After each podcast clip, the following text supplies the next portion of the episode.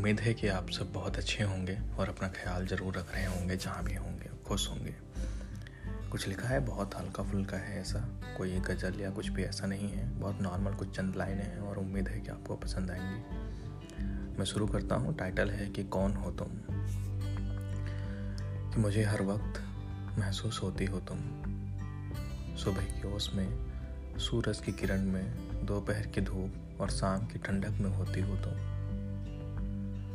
छोटे से बच्चे की हँसी में नज़र आती हो तुम। दादी और नानी की कहानियों में भी नज़र आती हो तुम। किसी पर्वत की चोटी तो ज़मीन पे बिखरी हरियाली हो तुम। किसी पर्वत की चोटी तो ज़मीन पे बिखरी हरियाली हो तुम।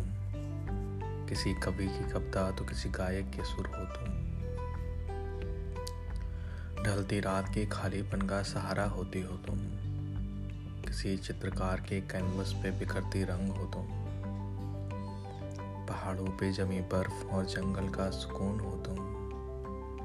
तो किसी न, बहती नदी की धार हो तुम। त्रेता में राम की सीता तो द्वापर में कृष्ण की राधा हो तुम। घर की लक्ष्मी तो मंदिर की पवित्रता हो तुम। और ये मेरे फेवरेट की मैं खेतों से निकलती पगडंडी हूँ। मैं खेतों से निकलती पगडंडी हूँ। मैं जुड़ता हूँ जहाँ वो सड़क हो तुम बहुत छोटा सा था, उम्मीद है कि आपको पसंद आया होगा। Thank you so much for listening